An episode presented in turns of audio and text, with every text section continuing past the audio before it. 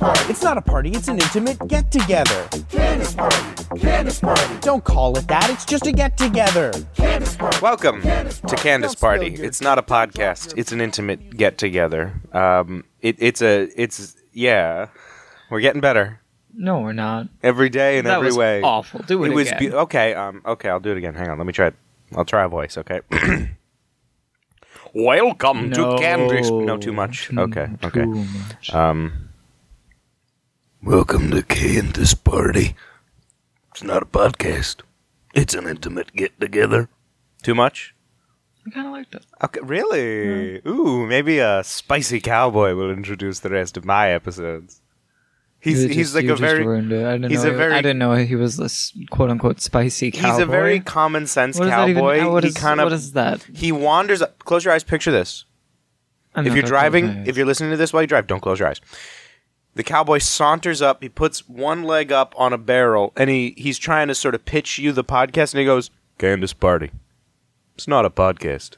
It's an intimate get together." And you're sort of like, "Oh, that is a good idea, cowboy." And then he tries to sell you some of that New York City salsa, and you won't have it. okay, All right, so cool. It's just a good idea. Candace Party. You ever been to the Candace Party? all right, Okay. okay. It's not a podcast. Intimate get together. This is an intimate get together where we uh, rewatch Phineas and Ferb. You edit one second of my cowboy shtick out, and I swear to God, Molly, there'll be there'll be heck to pay on this podcast. You already swore to God, but I couldn't say Jesus Christ. I wasn't swear. I was literally making a I vow. I don't understand why you can't just say it like a real man. because now Molly's gonna put in the ducky I momo noise. It's a Phineas and Ferb rewatch podcast. Uh, we three adult siblings have have set out to use science and a little bit of black magic, just a little bit. Science and a little bit of black magic to prove that Phineas and Ferb is not only the greatest television program ever created, but that it is for people of all ages, young, old. Uh, uh, uh, if you're a spinster who lives with your sister and both of you work at the public school, but one of you is the nurse and one of you is the librarian, whatever you may be, That was so specific. whatever you may be, this podcast and Phineas and Ferb are for you, friends. And we do this, we do this A with a scientifically created bracket through which we will use some sort of number and math and or sports equation to determine not only the best episode of Phineas and Ferb, but the greatest quotes of Phineas and Ferb, the best musical numbers, etc., etc. And in order to prove that Phineas and Ferb is for everyone, we will ask one very mature, very adult question about Phineas and Ferb. And this week, we are going to ask uh, a very deep philosophical question about Phineas and Ferb. Now, everyone in the world, of course, you know, you know, the things you don't discuss at dinner, of course, are politics and religion. And so, with that very sensitive topic in mind, regardless of real world theology and all of our own personal faith and or lack of faith, do we think that in the universe of Phineas and Ferb there is a god? And in the fictional world of Phineas and Ferb, which god do we think it is? Because I personally, I'm just letting you know up top, I'm pretty sure the Greek pantheon has to be real in the universe of Phineas and Ferb. I feel like Zeus and Hera are real and are canon in the world of Phineas and Ferb. Why? Well, I'm so glad you asked. Simply because we see. Okay, so Phineas and Ferb, of course, met the Marvel Comics characters, Yeah. right?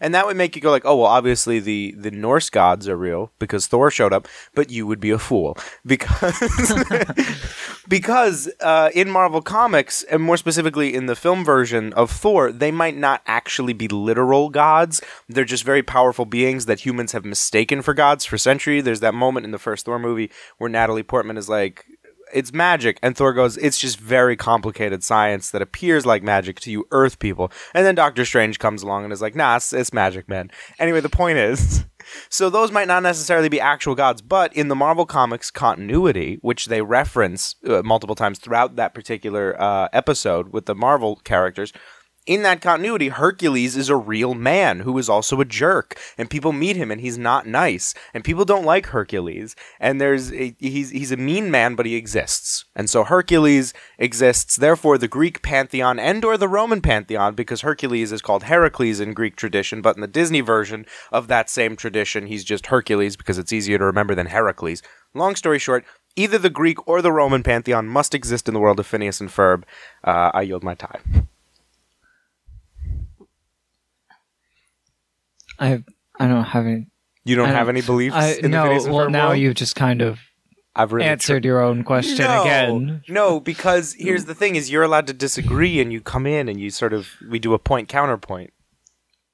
I was gonna go with no. You don't think there's a god in the Phineas and Ferb world. you think I think they are the gods, Danny.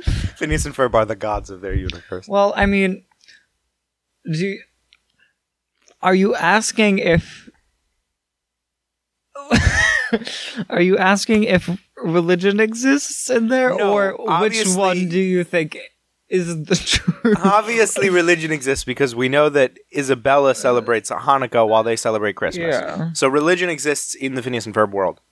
Well, not What- that you have to be religious No. to celebrate Christmas. or Hanukkah. No, but I'm just saying that uh, it seems pretty clear that there is some kind of religion in Mm-hmm. the Phineas and Ferb world. What I'm asking is, which do we think is the canon, like within the universe of Phineas and Ferb is real? Then like, none. None. You don't think there's a god? Because you don't think there's a god it's the a, it's a godless world. You're gonna.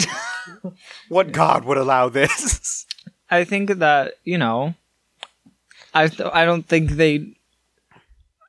We don't, other than what you said in your your thing before your your little Mm-hmm. Filibuster. Phineas and filibuster. your Phineas and filibuster.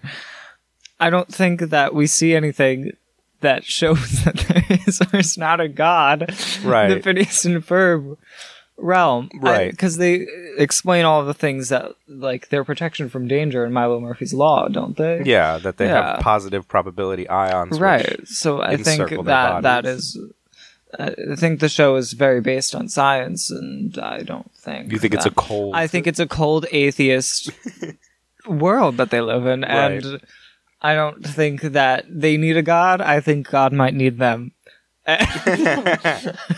Ryan with the hot take. Um, I don't know what I think. Yeah. Um, I could see, you know, on the one hand, they do explain a lot with science, so I'm kind of with Ryan on that one. But at the same time, everything does happen in such a very specific way. Like, I don't know. I'm a little. Candace does pray to the mysterious force to bring her brothers back in, she in the does second dimension. Yeah, like it feels like there there. has to be something else at play. And it's like, what really is a god, you know? Like, Now, if the- we think about these probability ions. i think they are the god yeah, like it seems like that's very Religiousy. kind, not even religiously. It's just, it kind of begs the question of what is a god? Is it a, a conscious being or is it these forces, you know? I don't know. We're getting very theological today. Right? Well, you asked You were the a one who- theological no, I like based how much work you guys are putting into the answer. I just appreciate you 'Cause really if putting you're yourself going in. off no, no, of no, the no, but he thinks he's right. No, I don't. I don't because there's no, no, indication that all of Marvel. little I think there's no indication that all of Marvel Comics is canon. Uh, just because they met Thor and Iron Man, that can't always be the case. You know, just because there's that one Got Milk commercial doesn't mean in the universe of that Got Milk commercial with the Marvel superheroes that all of them exist. So there's no indication that Hercules is even a character in this world. I was just uh, assuming based on that that there must be some sort of mythical group of gods, but you know, that could be wrong. Look, the only cartoon I've ever really seen where there is a definitive, hey, God is here, is in Chowder, where sometimes they will cut to the clouds and there'll be that mustache man licking a lollipop, and That's that's. God, and he'll get angry and he'll point and Isn't like, Atlas holding up the world in there? yes. So there's at least two in the world of Chowder. In Rick and Morty, we recently found a god, but he's apparently not the god. Yeah, but I was Um, trying to shoot for more like children because, like you know, like I'm sure South Park has Jesus. I'm or just saying. I just thought of that. Um, Family Guy has like going God, off of think. the So does American Dad, I believe. Okay, so a lot of cartoons have God, but they're all for adults, and we were explicitly for. adults. Veggie Tales, that's for kids. Okay, well, Veggie Tales is very much working on the assumption that there's a God. it's very important to their brand. Um, Do you imagine if the next veg? well, as a child, I, know. didn't clock that it was religious, so I'm the wrong kid to ask. When I was a kid and I saw VeggieTales, I was like, "This is a fun show with a lot of vegetables," and they seem very fixated on doing old timey stories. That's interesting. I don't know why they're always talking about the desert and Egypt and and this you guy just didn't Abraham. clock the end part where it was like, We know you're that special God's and God word loves you is very for much. everyone. No, I did not clock the many direct I references don't to God. I paid attention to that. I probably- I think I lost. I didn't like when they were on the kitchen counter. I guess I tuned out that part and waited for the story. Why was like the computer their Bible or something? QWERTY, Oh, what you you don't know Bible.com? I don't know. Um, Bible.com. no, but going off the Thor concept, it could be that in this world they believe there is a god, but the aliens that are clearly interacting with the universe could, you know, be mistaken for gods. Um, again, with the forces, you know, if I'm living in this universe where things are kind of disappearing and I'm never seeing the other end of that, or going over to Milo Murphy, where all of these th- insane things are happening, I would probably start to think that something larger was at play. Sure. I mean, you bring Do up an you, do you think point. that the that that woman with her husband, the one that's always the Yeah. the one? What do you the, think, the new bunnies- battery's just gonna fall out of the do sky? you think she believes that there is a god? I don't know I if there's a religion for that of just getting what you want falling out of the sky, or are any of them that literal? I think she.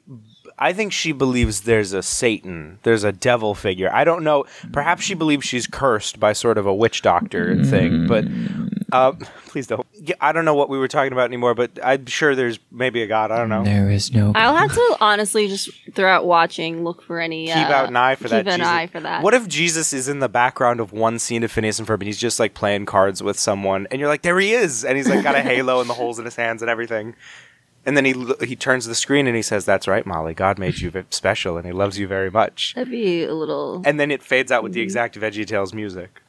Uh, I don't know why you saying that just made me hear in the Sultan's voice. Allah forbid you should have any daughters. That's another cartoon where we have a pretty good idea that there's some sort of god. Is Aladdin. also at the same time magic. yes, and is I the genie a god? well, I think that the Unlimited cosmic power. Well, that's a good question. In all Disney fairy tales, i does the magic come from God or does it disprove God? does the magic come to indicate that is is you know if you're watching like Rapunzel and you're religious, you're like, well, obviously God made that flower that turned her hair all yellow, or are you just like this is Satan? St- this is black magic. That flower is a I, curse. my and I'm glad she personal cut her belief would be that magic would have to come from God. right? But, but is the god is just it- magic? is it the Christian God? How do, what's the difference between God and magic? Let's be real here. It depends on who's telling the story, now doesn't it? Because you know, yeah, like I feel like a miracle is magic to some degree, but not like you know a magician kind like of magic. Yeah, like why Yeah. were all of like the Christians burning witches when like the God could the, have made witches. the God well for that, that, that's my but theory. also really, Your theory was is that it God Jesus was just a witch? really big no. witch? My theory is God that is the, God is the biggest witch. Let me Yeah. tell you right now. Hocus Pocus two, they meet God. my my theory would be that if witches are here, that God made witches and they were supposed to have these powers. That would be my theory. That would be your theory if witches were real. Is that canon in Charmed? Maybe is that why you believe no, no, it's not. The That's CW just- show Charmed, formerly of the WB. No, that's just my personal theory. Episode five. Yeah.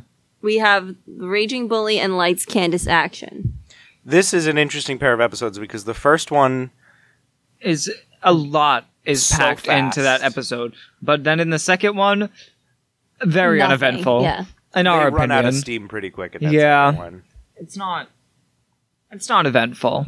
Um, is I mean, look, I've had some some relatively negative thoughts about some of these early Phineas and Ferbs. Like Go Go Phineas, Fast and the Phineas, Fast and whatever the it's Phineas called, is- It's not Still- a bad episode. We're whatever just the being quack it is hard. called. None of these are bad. No, they set a high bar for themselves. Yeah. Phineas and Ferb is at such a high standard. Six episodes in is at such a high standard. I would like to point out that and they give us that. Mm, never mind. the I can't get lackluster started. the lackluster episodes are only lackluster because they made the other ones good. I mean, if yes, these were but- cartoon segments on I don't know, like fish hooks or something, we wouldn't clock that Fast of the Phineas was any. I mean, we would clock that they were suddenly not fish and one of them was shaped like a triangle. But you get what I'm saying. If those were with like the characters from Fish Hooks, we wouldn't be like, oh my gosh, this is such yeah, a different like episode a of Fish Hooks. lower episode of Phineas and Ferb on the the rating Yes. scale is still better than I've- any other show. I've used this phrase already for sure, but you know, the the worst day fishing is better than the best day working, and that's true of Phineas I and definitely Ferb. don't think you have. You've used never that said Well- that to anyone before. Did you come up with that, or is that No, like a that's an old timey phrase. Oh, Danny's saying something old timey. I never. would've Ooh, guessed. big And 23 surprise. skidoo. So my first note here is my jazz trio has a gig at the Squat and Stitch. That's also my first note. Because what? Well, a Squat and Stitch. I wish our real world. Maybe there is a God in the Phineas and Ferb universe because because he created that because it masterpiece. is so pleasant and lovely. The idea that there's a store at the mall where you just go to sit and sew with each other. You don't have to buy anything. It's not like That feels like an event that they might have at the mall. like what is that? It's so they have a peaceful and calm performing. They have their A little jazz is stage, yeah. performing. Yeah. at the Squat and Stitch. So that's Mm-hmm. for those of you who don't know. Linda and the moms have a little jazz trio, and that's uh, they're performing. That's who we're talking It's about. It's with Miss Johnson and Mrs. Garcia Shapiro. yes, although we still don't know that this is Miss Johnson. No, it's just the same character model that they later used for Jeremy's mom. Yeah. Okay. It's Hawkeye Um, Johnson. My first note is that in this one, it is a Mr. Slushy dog, Yes. and we do have the little hot the dog Wiener hat. hats. Yeah. Um, that Jeremy's working at at the mall. Weenie Hut Jr. Wiener hats. Wiener hats. Wiener hats. Wiener hats. We should mix that in stereo too. Um, I'm starting to like the Dolby digital mix that we're Get off pitching for this show. get off me. We should play the THX, that really loud at the beginning of every episode. You did that, but Ryan did the charm noise. Um, I did a cat. Sun. Oh no, there's a cat in here. I liked this reference to freeform jazz Yeah. um, that we will hear later. Originally ABC Family Jazz. Think you'll be here all week. That was good. A bit- Um, I just had never heard of freeform jazz personally outside of Phineas and Ferb. So I said no funky rhythms. yeah, like Do you think the only that's way why that- Phineas is trying to play freeform jazz so he can be like his mother? Oh, maybe it runs in the family. Little brother. Um, the next thing I have is that the slide waxing guy for Perry the Platypus's slide down to the lair is he currently has jury duty, Yeah. which is not a joke for children. what, I- jury duty? I feel like they I Oh, Do you not remember Jim Carrey's The forgetting? Grinch? Yeah. I know I was gonna say jury that, but I think that is another movie line? that is for kids and adults as Sure, well. Sure. I don't remember. I don't think I You're gonna tell me that that scene where the Grinch goes crazy in the town square and shaves off the mayor's head that he doesn't say some things that are a little above children's heads. Daniel, you're gonna tell you're gonna look at me and you're gonna tell me that I'm wrong. I would like to say, uh, in regards to that joke, I knew what jury duty was, but I did not know what a pink slip was, and I was confused. Um, did they say something about a pink slip? Yeah, he's In like The jury Grinch. duty, jury duty, blackmail, pink Oh. slip, ah. jury duty. eviction. I think he gives someone an eviction notice. That's horrible. The Grinch is a bad man. The Grinch is a landlord. He's Hot take, canceled. Danny. Um, Hot take. The Grinch. He's a mean one. Putting that out there, I wouldn't touch him with a 39 and a half foot boat. I would just like to say, in regards to your comment about the slide, that haven't we all had that moment As when we're going down Yeah. a slide and then you get stuck part of the way through and you shamefully have to like scoot yourself down it? In that way, Yeah. that is the most joke for a child because Yes. what is more relatable, truly, and embarrassing? Yes, not since Recess has someone so perfectly tapped into a relatable childhood experience. Recess is a show that is somehow permanently full of relatable childhood experiences, even though you know the people making it had to be in their 30s and were children, therefore, like 40 years before we ever were. Yeah, which is crazy because they remember things that I truly don't. and they just tap into those primal little moments of childhood. And and this is a good little childhood moment of having to scoot yourself down the slide because you got stuck, as we all once did. Um, we again we hear Carl, but we still don't see Carl. No, we don't hear him. We'll he hear. just I mean, says, we hear to Carl. Like we, I meant we heard the name Carl, not that we. You want to try him. one last time Yeah. because here to Carl, a heretofore We- unheard of Carl. We hear Carl's name, but we still don't see Carl. there she is, Mrs. America.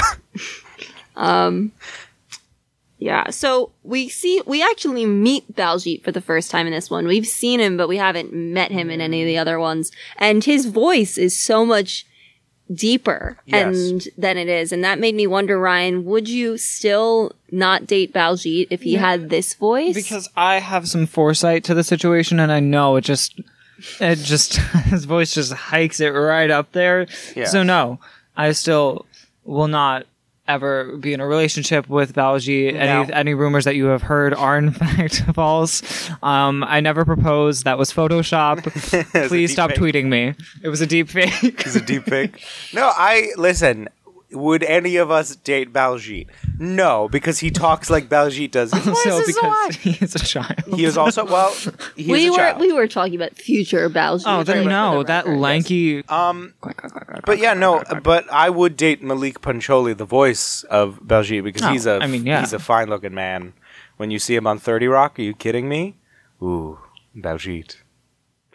Um, Could you imagine if you went on a date with Maulik Pancholy and at the end of the night for two seconds he did the Baljeet voice and he was just like, "Have a good night," and you were like, See, but at that point, if I'm if it's the actor, then "The actor." if That's a very subtle Back to the Future reference. it, if it's his voice actor, then if I was going on a date with him, I I would want him.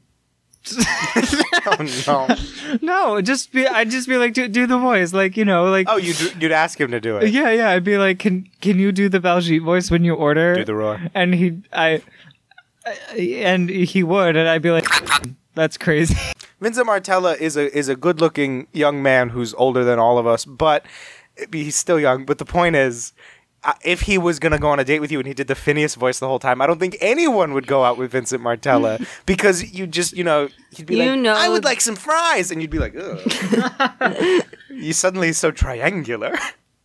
At any rate, this episode, Uh, Raging Bully. yeah. we love a jazz trio. We love that um, uh, uh, Phineas um, and Evander Holyfield. First of all, real quick, it would be creepy if Evander Holyfield was wandering around a mall talking to children. why is he holding a rake? Why I need is he to know why he's holding a rake. Are we supposed to believe that Evander Holyfield is like the janitor at this mall? Like he's the groundskeeper? Like I think he was probably buying a rake is more likely, but why? And why do we not draw any attention to it? Yeah, it's just there. He's just holding a rake. I do. Is Ryan- it some reference to Evander Holyfield that I don't know? Because I only know who he is from Phineas and Ferb. So the, my note on him is just Evander Holyfield is here. Who is this for? Yeah. oh, for adults. Uh, yeah. So for anyone old enough to remember I when Mike Tyson have- bit I off his ear. also ear. have that. Yes, his ear is animated as though it was bitten off by Mike Tyson, and I Which think that's I- an important Is- detail. I really love is that. he playing himself? Like, is that really him? Yeah. You know? I was just wondering. Disney it Channel seems does- crazy to get that right out the gate, but then also, like, what is he doing right now? Buying a I rake. guess. Well, guess and so. clearly he's got some lawn care to get done. Um, before we see Evander Holyfield, though, we see bent nose Phineas again, and I Mm. don't know why this keeps happening, and I do not like it. Buford gets so close to Phineas that their noses are pressing against each other. And I don't like seeing Buford's nose wrinkle up either. Like, something about Buford's face, like, his nose, I almost can't picture it. Like, somehow when I picture Buford's face, his nose is not an important detail. And because of that, um, I just kind of like, it's, it's kind of nasty to see his little bulb of a nose just go like, weep. Um, I thought it was funny that I didn't notice slushy dog was spelled D A W G. Yeah. And I, I enjoy that. As in, it's a no from me, slushy dog. yep. Yeah. Uh, do we think that's Irving who's in the toilet um, when It looked with like the his bully lower thing? half, No. but it does not have his voice at all. Well, I thought his voice might be distorted by the toilet. I said no. okay. you asked my opinion. I don't think it's him, but I think it looks like him. I think that it's that other kid who's like proto Irving from the crowd shots. I think they Oh, just okay, okay. they wouldn't have had his character design lying With, around. the they would have weird just plucked hair, a curly hair. yeah. They would have just plucked like one of the background characters from the package of extras they had designed at the at that point. All right. All right. Um, there's a certain point in the show Animaniacs where they were really running out of steam, and you can just like all of a sudden like starring characters in a segment will be background characters that have been on the show for years, and you're just like, you guys didn't even draw like a new main character for this sketch. You were just like, forget about it. That meter maid, she's an office lady now, and so like someone who looks like a meter maid ha- is just like now, ugh, it's it's sad. um, I don't know. in this episode, we get the song "He's a Bully," which is a total jam. With great lyrics. I think. Can I tell you something? This might be my favorite song we've heard so far. I, I hate to dethr- Really? I hate to dethrone my undead mummy and me, but it What was is. your favorite? th- I was really enjoying it before this. There's mm-hmm. not a. I mean, Backyard Beach is good, but it's kind of hard to sing along to. R- He's a bully. For some reason, as a child, was very stuck in my head. It's just it's just it's one of those songs that they have like they just have such a wide variety of music. Like this one is a full on rock song, and then we have things like Swinter, which are just Yeah, they, they definitely get a nice range of genre. Yeah. Um, I do love the line, and by shape, I don't mean a triangle. What a genius, just genius lyrical. This content. morning, as I rolled the trash can back from the curb, for it had been picked up the night before, I was thinking about the lyric.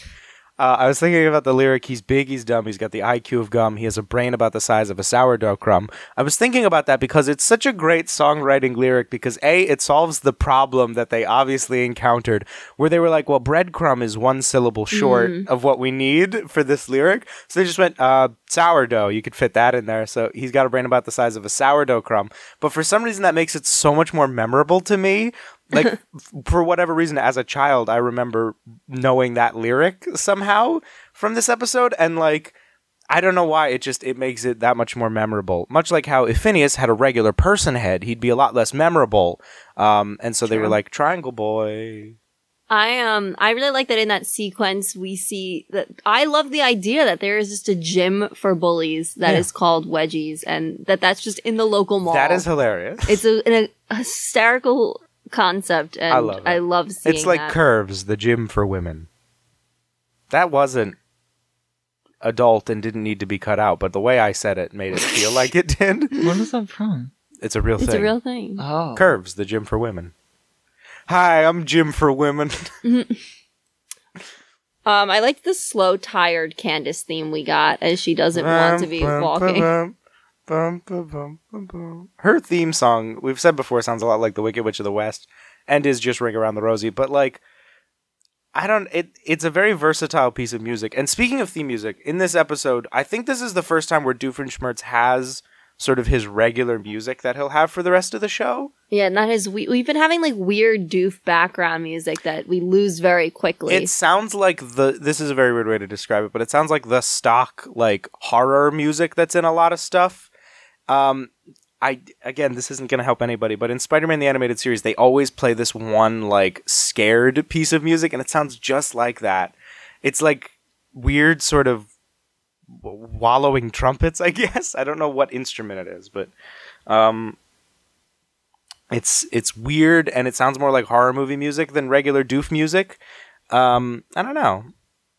Um, I, I think Doof in this episode, w- this is another classic Doofenshmirtz Oh. episode, I think, because anytime we get part of the backstory, it's really iconic. And I know people remember this one of, you know, it was the, my the both of my parents. parents failed to attend his birth. And, uh, what a hysterical concept, truly. that someone is so so unloved, so insignificant to someone else's life that you won't even show up to your own child's birth. Yeah.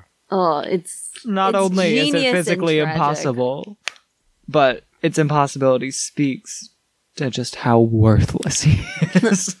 Oh, doof. but um, I just love the concept that we have this like Drusselsteinian Chuck E. Cheese Yeah. with um you know Olga and Chicago Joe.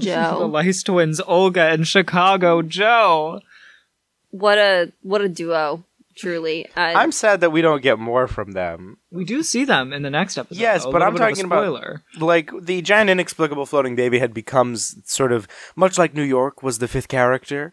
Um, we find that we find that the giant inexplicable floating baby head is like the last member of the Phineas and Ferb gang after Irving. So uh, it's sad that Olga and Chicago Joe don't didn't become make the cut. don't become like central figures. Adding Olga and Chicago Joe to your list. no, You need to keep in track of the giant inexplicable floating baby. yeah. Yeah. At any rate, um, I like this episode. It packs in a lot of stuff real quick. Uh, a lot of good, a lot of good material here. So fast this episode, like they just run from idea to idea. Yeah. There's so much, even like in each little section of it. The fact that we get the song, we get the jazz trio, we get Deuce backstory, Yeah. we, we learn what Dunkelberry cake is, and we see Dunkelberries for the first time. Um, just there's so much. A, a point about how this is clearly for adults is definitely that he says the worst part of a party is the cleanup, and yeah. Another reason this is for adults is they when the announcer is introducing Buford, he says, "Ladies and gentlemen, he's from a broken home." Yeah. How yeah. Heartbreaking! His but hobby is breaking bones. His hobby is breaking bones. Yeah.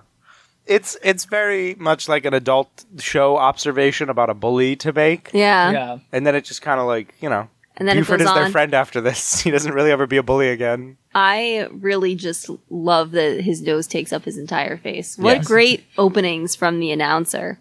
It's fabulous, Phineas Flynn. I love that that's his name. Is fabulous. It's a very good fake boxing name. Yeah. Um, Buford's last name, Van Stomm, very much reminds me of the Peanuts, where Linus and Lucy, their last name is Van Pelt, Hmm. which is also like a good name for like a bully child. But you know, Lucy doesn't hit enough people physically. She doesn't punch enough people. Now, do Uh, we I think mean, like the whole like Pretty aggressive. She's I'd violent. say. do we think the whole like uh, Von whatever is a statement on The, the Nazis? Yeah, Yeah, the Nazis. Yeah. Ooh, don't know if we can say Nazi. that's okay. We'll clack it. Quack, quack, quack, quack, On the- quack, quack, quack, quack, quack. say quack, quack, Nazi. They're Can we? It's history. We can't ignore Molly, history. it's not Santa. Come on. Ugh. I don't know. Okay. I liked the disclaimer for the fight, which s- I'm assuming is the rule for television, maybe. What just were about for children's television, the non-imitatable. That is very much like the rule of thumb when it comes to kids' TV. You don't want anything a child You could cannot imitate. Land on those pigeons, Spider-Man. I swear No, to God. that was also a thing when when Fox was doing Spider-Man the animated series back in the '90s.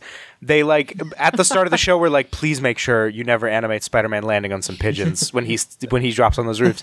And then in Spectacular Spider-Man, there is actually a scene where Venom throws Spider-Man into like one of those little roof like cages, and he lands on a rooftop with a bunch of pigeons, and he like crashes into their little hut. And then he becomes their best friend. that? Wouldn't it be hilarious if Spider-Man landed in the hut and then from within the hut he emerged being carried by a dozen pigeons? Just, okay. just- you know, just like with his arms out, they're just like carrying him.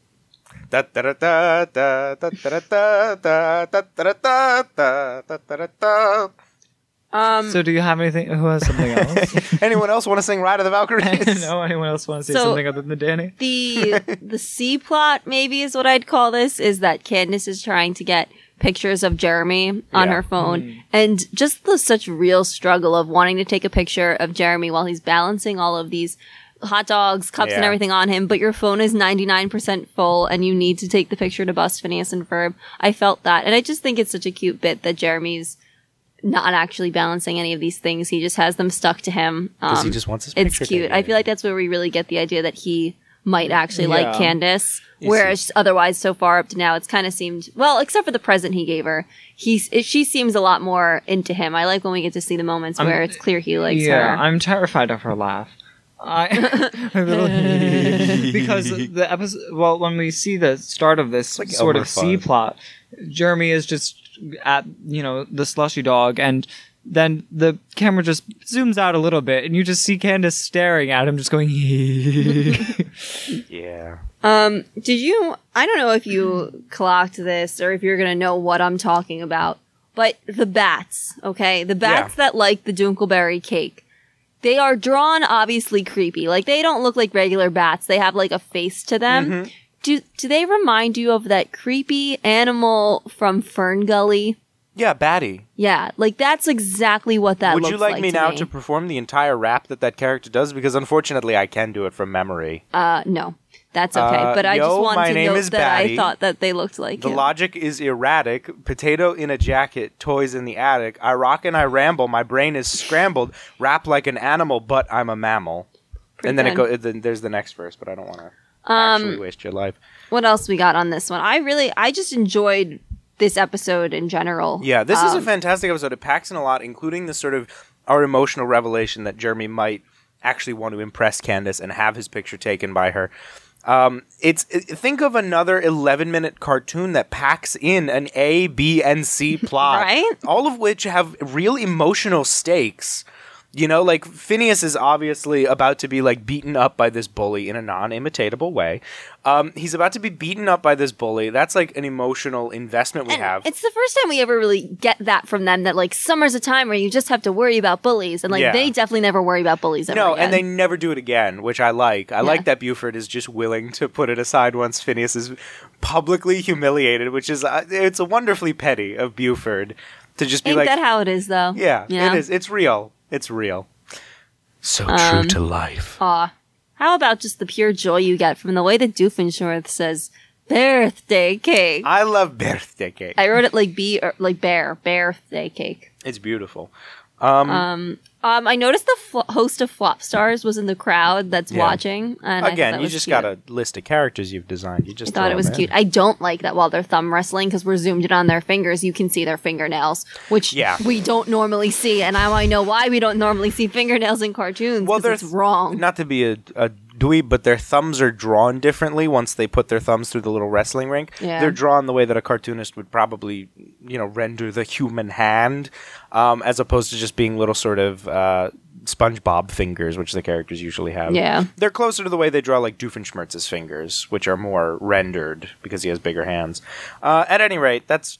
I guess that's all I really have to say. It's a good episode. yeah, and, I, I like uh, that we get we hear Dinner Bell in this one. I love Buford calling uh, Yeah. Phineas Dinner Bell, Which I feel like he's done before. Doesn't he do that in another episode? I don't know this? if we've seen that yet because we haven't really had too London much. Beach Party of Terror. Nah, I don't. I mean, he might have, but I just I I, really remember. love that nickname. I think it's cute, and I think it's cute that Phineas said we keep moving forward, which is you know Yeah. very Disney. So. Ryan is drawing a hand with a thumb on it, uh, with a fingernail on it, rather, and it's Um, nasty. You have any Um, more notes on this one, Ryan? Um, no. All right.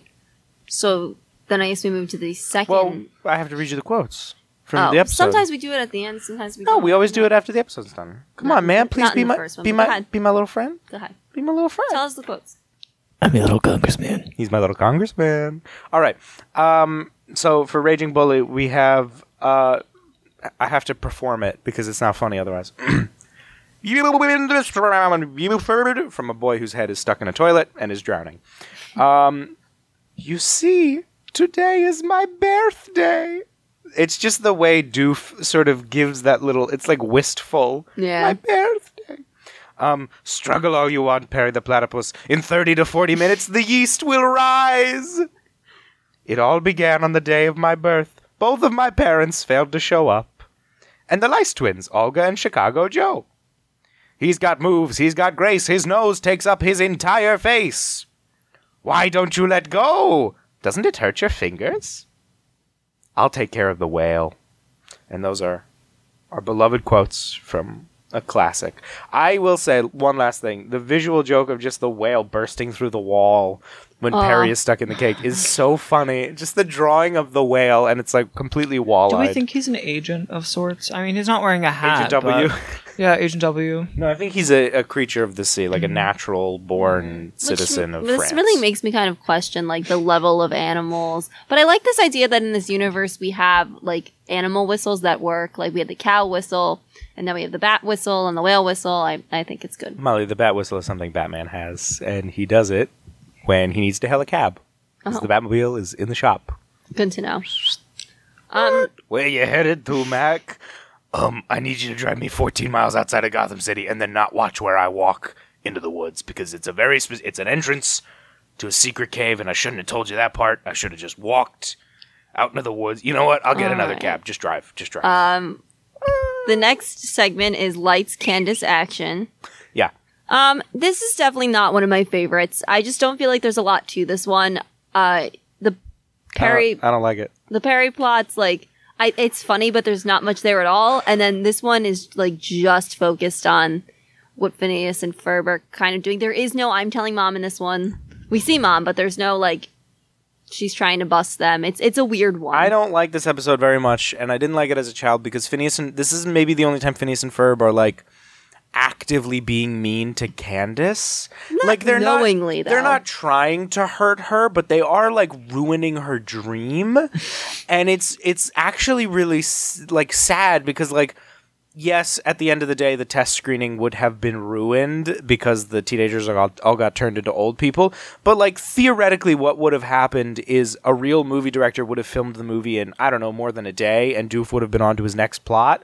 So none of this would have happened. But it's just like Phineas and Ferb basically ruined Candace's like dream to be a movie star But in they a also version of her favorite later play. ruin her dream to be a model. Like it's Yes, kind of but just do that. I feel like the way they do it, like they don't actually ruin her dream to be a model. She just has to wear their clothes, and it is her own stubbornness to act as the coup de crayon. That's what ruins her chance to be uh, a model. But do we think she deserves happiness?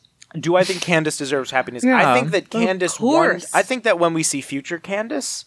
She will have moved on. Uh, she doesn't actually when we meet future Candace. Right. But I think that theoretically she has moved on and found happiness knowing that she will never bust Phineas and Ferb um, and sort of coming to accept that, as we all accept the little inevitabilities of life.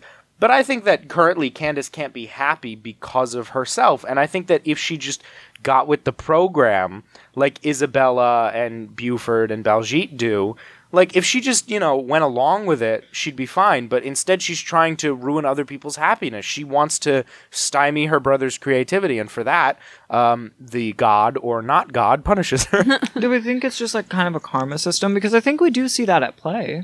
do we think maybe Dan Povenmire and Swampy Marsh are the gods of this universe and they watch down Yeah. from Danny, the they're, they're the go- they're the gods of of our universe. They're Jack That's Kirby's true. the new gods. No, they've they've they're, they're new. Um, At any rate. and this one, I thought it was interesting. We hear that Candace is in some kind of drama club, which Yeah. we'll just never hear about again. Yeah. Um, we also hear the word serendipitous again. I love Serendipity. Great movie.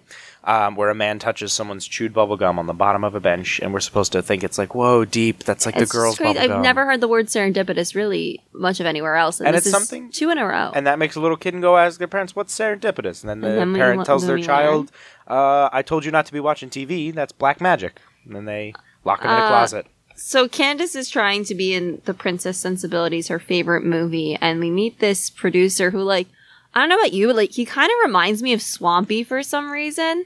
There's something about him. He doesn't remind me of Swampy, but that's interesting. I think just you- in look, maybe. I, I don't know. I just got a little bit of a Swampy. Maybe you don't have a clear visual of Swampy because he's he doesn't. I don't know. Whatever. I'm not gonna listen. All I'm gonna say is that Swampy looks like the drummer from uh, Love Handle because that's a drawing of him.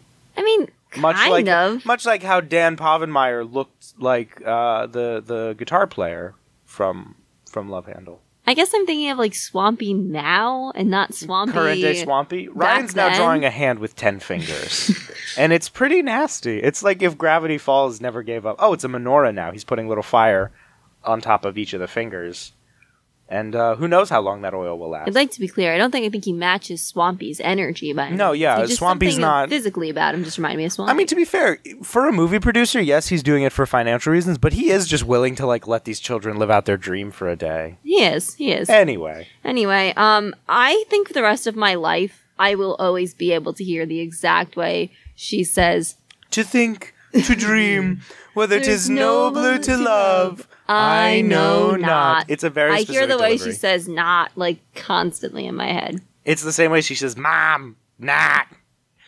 By the way, um, real quick, Ashley Tisdale is I'm in love with you.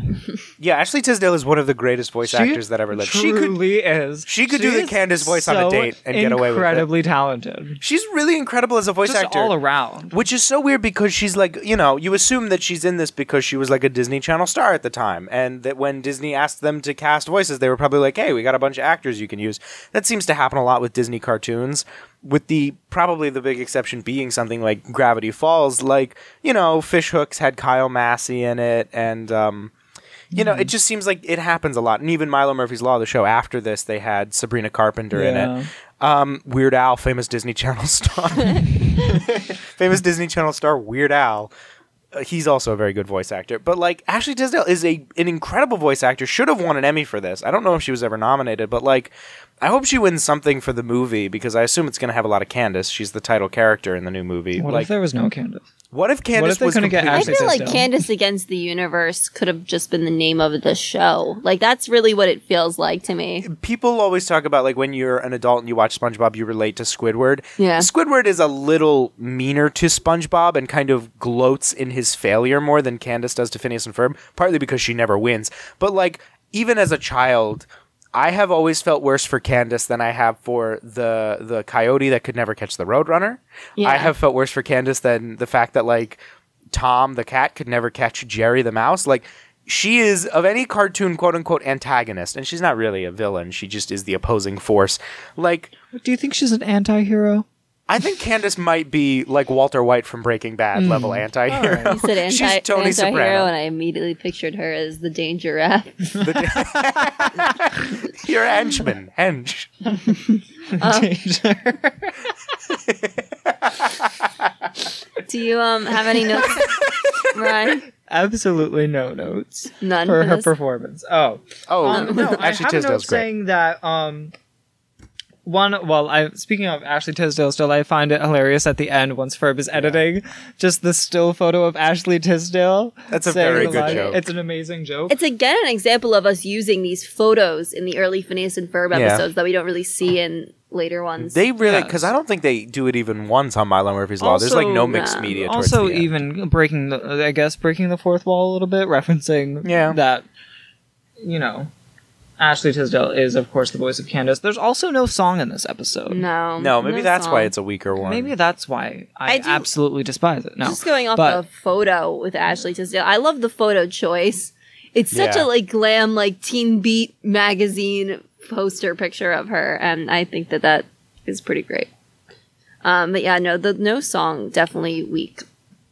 Um, I love that Doof evilly milking the cow. I think that was the highlight That of is this the funniest joke in this episode. Doof is describing. He talks about how he has a an old uh, Doofenshmirtz family recipe for cheese, and then it just cuts to him laughing on the floor, legs spread wide, just giggling to himself as he milks a cow over a, a boiling cauldron. it's the funniest visual in the episode, and it is so quick. And ooh, It's I great. love It, I, wish it was longer. I would Yeah. watch that on a loop. I think old Doof and old Perry is a good quick bit that they bit. do. But I really like the jokes in the Perry Doof bit. Like yeah, but it them, needs- it's so creepy how they look old. old. It it really disturbs Old Doof me. looks like something. he, does, and I've been trying to figure. He kind of looks like if you ever saw like those Far Side comic strips, he looks like he's from one of those. But It's that's not quite. That's not what I'm thinking of. There's something so specific. If you know what old Doof looks like, tweet us and tell me because Yeah. I know it looks very much like something specific, and I can't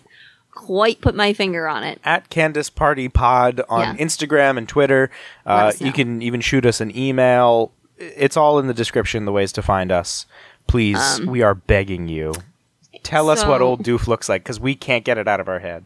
And the old Doof from this episode, we've seen old I Doof other can't times. Get you out of my At any rate, I don't have any more notes for this. I, I, I do have some. Oh. Um, I, again, we have the return of Olga and Chicago, Chicago Yes. Joe, which is just like it reminded me of in the last episode how we had the Lindana music in the first one, and then we have the song in the next one. Yeah. It feels like there's some jokes tied. Yeah. Um, I love Isabella in this as Phineas and Ferb's agent. I think she's Yeah. just absolutely adorable. Um, what I don't like about this one is this is again where like one where we don't really see what Phineas and Ferb are doing before they do it. We don't get like a hey Ferb, I know what we're gonna do today. Like we don't have that. It's just like we suddenly the plots happen to intersect because we're following Candace.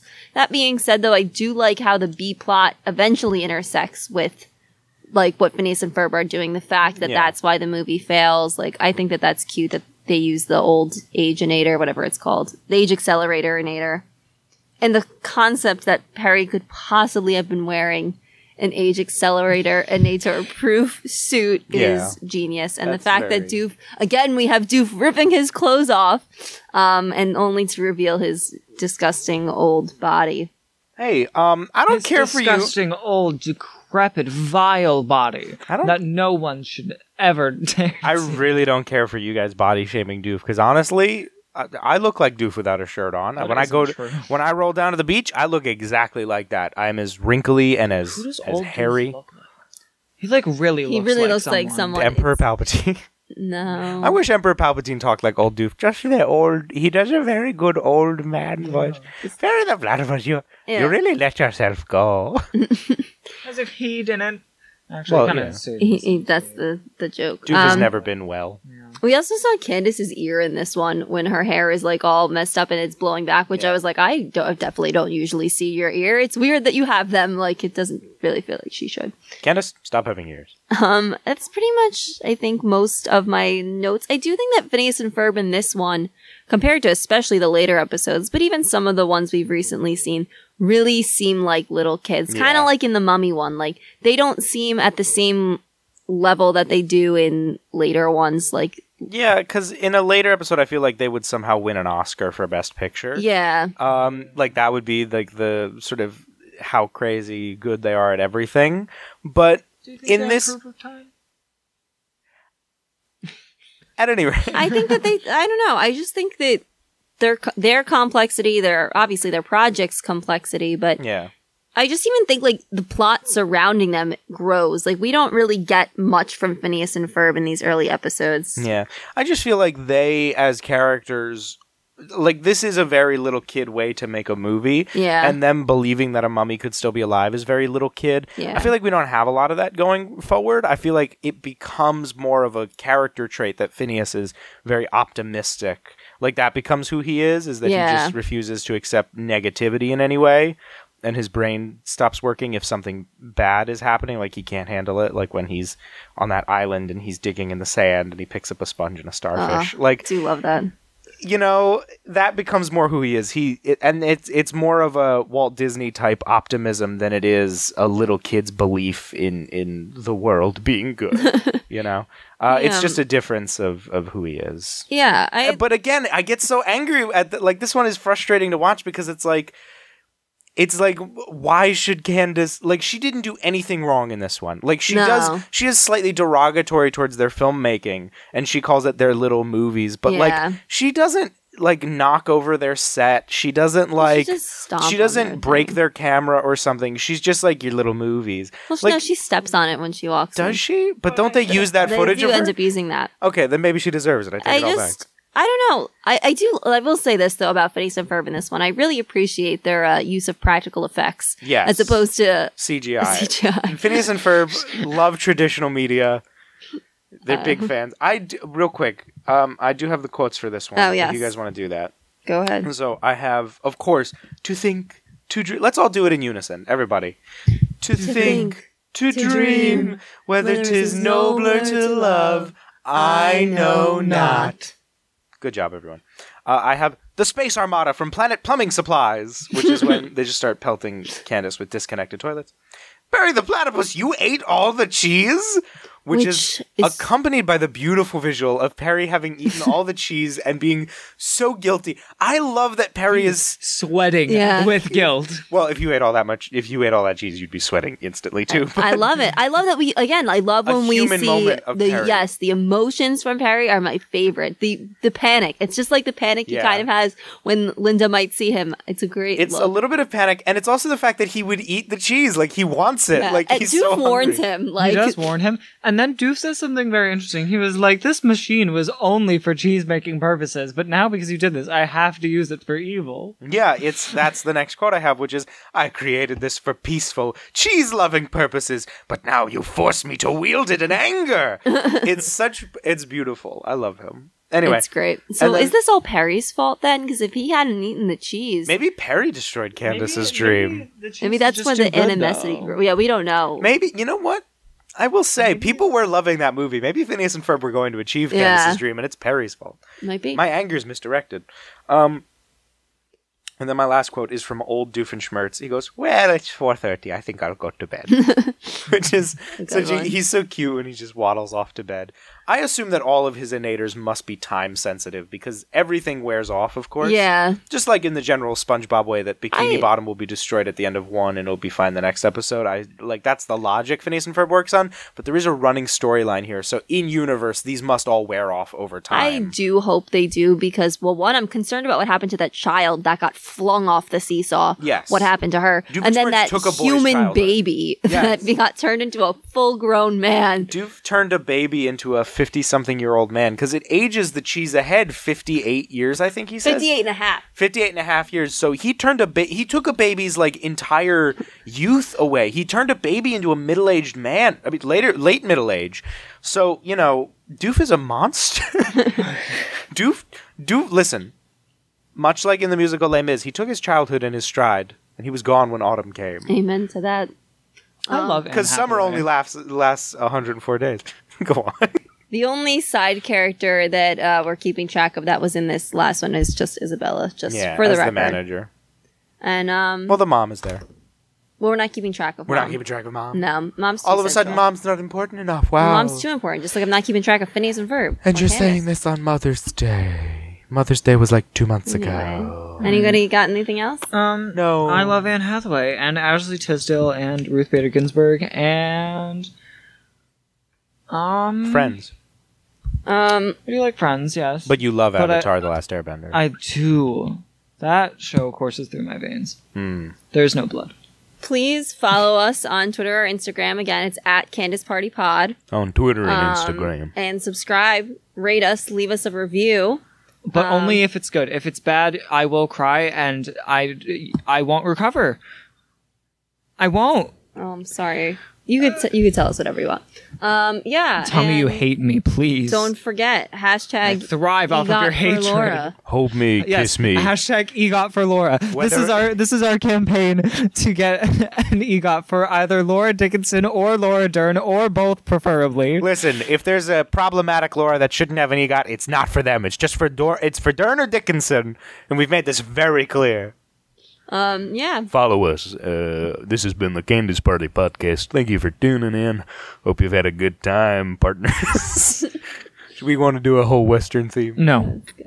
In the mall. Up and down the escalators In the mall. I got a hunger for potatoes in the mall. In the mall. Eh, let's all quit.